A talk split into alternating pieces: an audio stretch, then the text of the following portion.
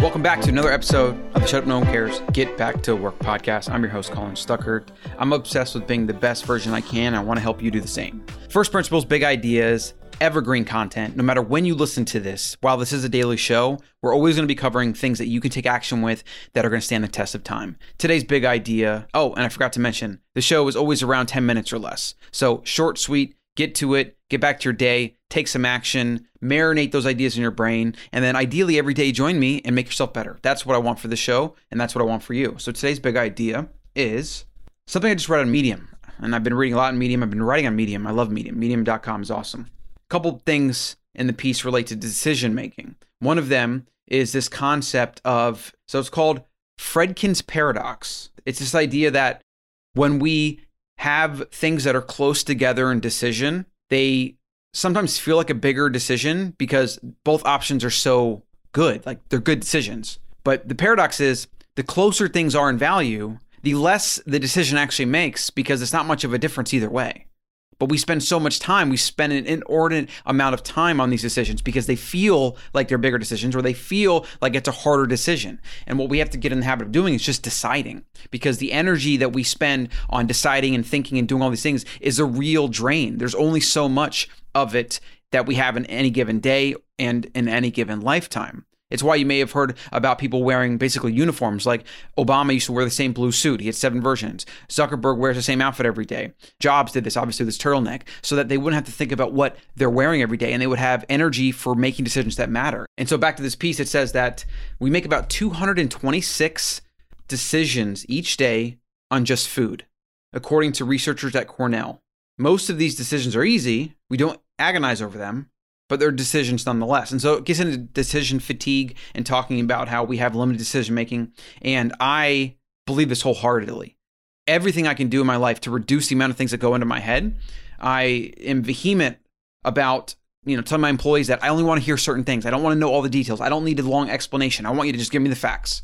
And then some things I don't want to know at all. I want to just get done and then I want to wake up tomorrow and it's done or at the next step. I don't want to hear all the things you had to do or how hard it was or how easy it was or anything. Like, unless it's valuable information that I can learn from or use, most of the time, I don't need to know all the details. This is something that I think a lot of us struggle with. We feel like we want to know everything. We want we feel like we want explanation for everything. We feel like we want to explain things away. But really, we need to be a lot more discerning with what we let into our mind because there is a limited amount of space there. There's a limited amount of space that you can give your attention to. There's a limited amount of things that you can think about on a regular basis. And if you want results in life, you need to take what is those 20%, right? For the, the 80 20 law, the 20% that give you 80% of the results or the return in life. What's that core 20% things that are the most essential, the most impactful? And then focusing on those with every fiber of your being. And this is not just work or success, it's everything.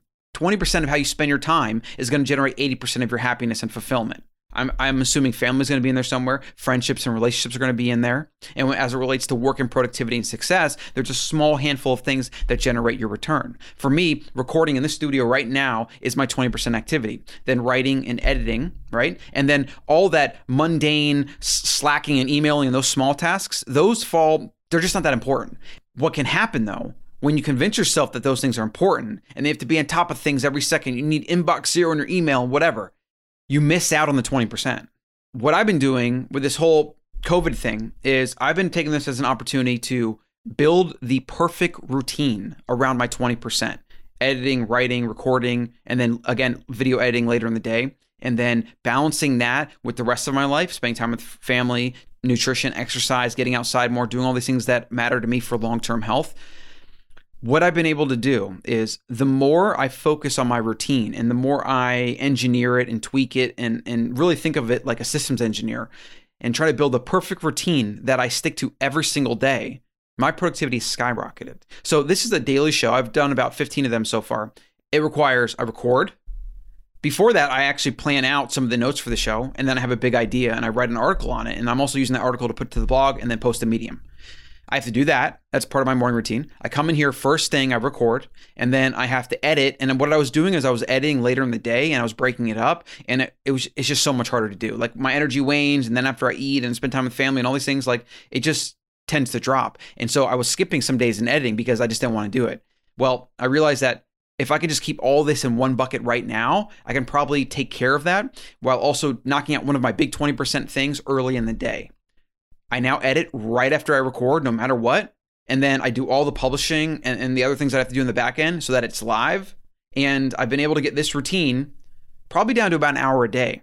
So a daily video podcast, fully edited, published, and everything, and then also shared online and stuff. For most people, and, and for me, even my prior self, before I kind of got good at these skills, I mean, you're talking hours a day. This I want to get down to being able to do in like 30 to 40 minutes. And then I can even outsource other tasks to employees or VAs or whatever, where I don't have to do the thumbnail, for example, or I could put the content into the queue and then and then like my podcast editor can do that, Jason. And it's like this is about focusing on the big things that matter and reducing decisions. And that's how it all ties in. So that's kind of an example of that. But if you're making a lot of decisions, or if you have to make a lot of decisions around your diet or whether to exercise or not, and then combine that with with with work, with with studying, with learning, with family, like all the responsibilities that we have in this complex world we now live in, the more decisions you make, the lower quality decisions you end up making, and the less energy you have to make the big decisions. And so you might miss opportunities, or you might make bad decisions, or you might make a bunch of little small not great decisions over a long period of time. And all these things are going to lead you in directions you don't actually want to go.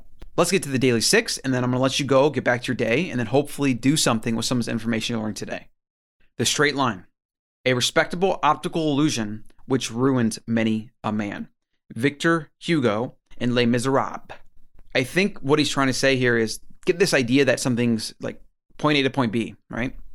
The reality is in life, there's a million traps and hurdles and blocks on that straight line. So it's more of a winding path. And I think people get get caught up in that or, or they don't have the right mindset going in and then they get trapped and then they make bad decisions and or they otherwise uh, quit and that ruins people so that's, that's an interesting quote daily tip or recommendation actively simplify reduce and get down to the essential in life and of course, this coincides with the big idea today of decision making and fatigue. Concepts to explore here include the 80 20, which is uh, Pareto's principle. I highly recommend reading some books on this. 80 uh, 20 by, there's a couple books written by it. Just, just find some of the top sellers.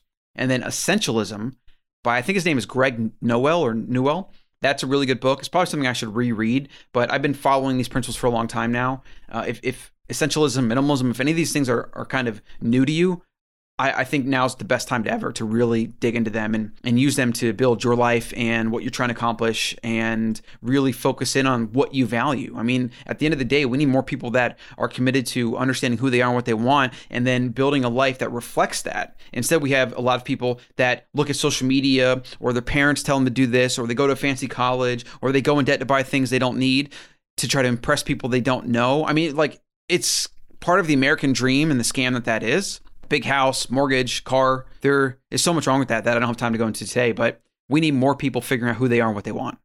and then and then really committed to that. It's amazing how kind of rare that is. So daily book recommendation is of course essentialism, which I just mentioned. The daily health tip is eat more protein.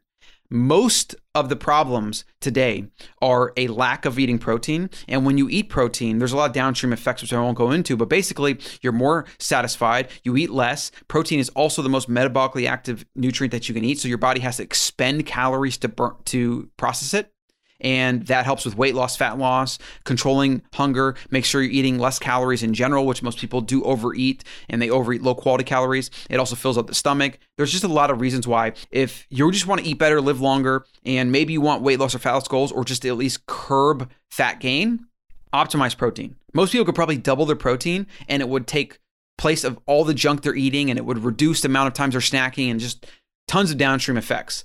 Eat more protein. Daily cooking tip buy an air fryer. I hear the Ninja Foodi is amazing because it does a bunch of other things, but air fryers are amazing. We have one, it was like 70 or 80 bucks, this big thing you put on the counter, and you pull out the basket, you throw in some protein in there, or I mean, I guess, vegetables or anything, add some salt, add like a dash of oil, and then set it and forget it, and, and it comes out like perfect every time. I mean, it's, it, it's really incredible. I really, really, really recommend getting an air fryer to simplify your cooking. Daily thoughts about money, and I'm going to let you go. So this one is about thinking long term. And again, this is not financial advice. This is just my opinion, pure opinion. But I think everybody should be saving, and even more than saving, I think investing. Save and invest as much money as you can. And buy stocks and companies that you use uh, and value and that will be here for the long run. A quick thing that you may not really know is that Warren Buffett, his primary personal holding is Apple Computer.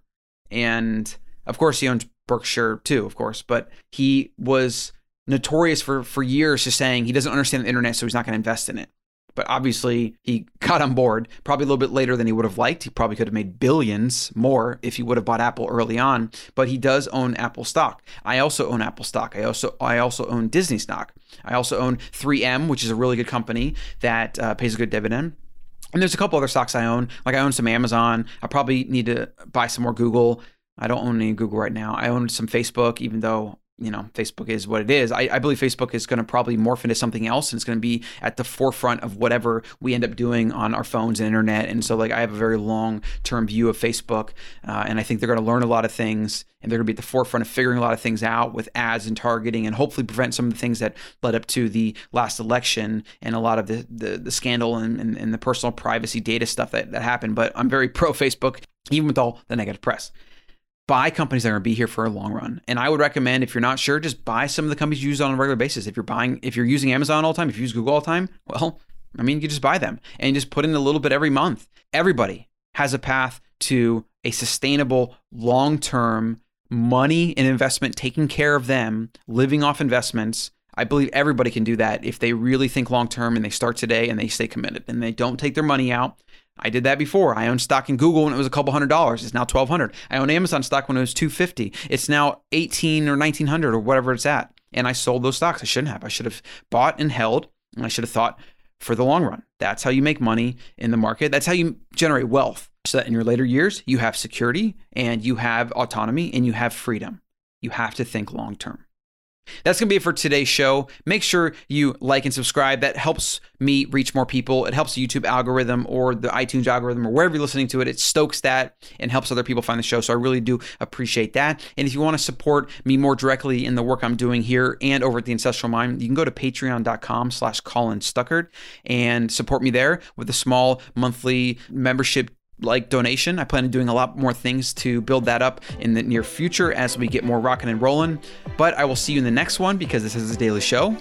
So thanks for listening.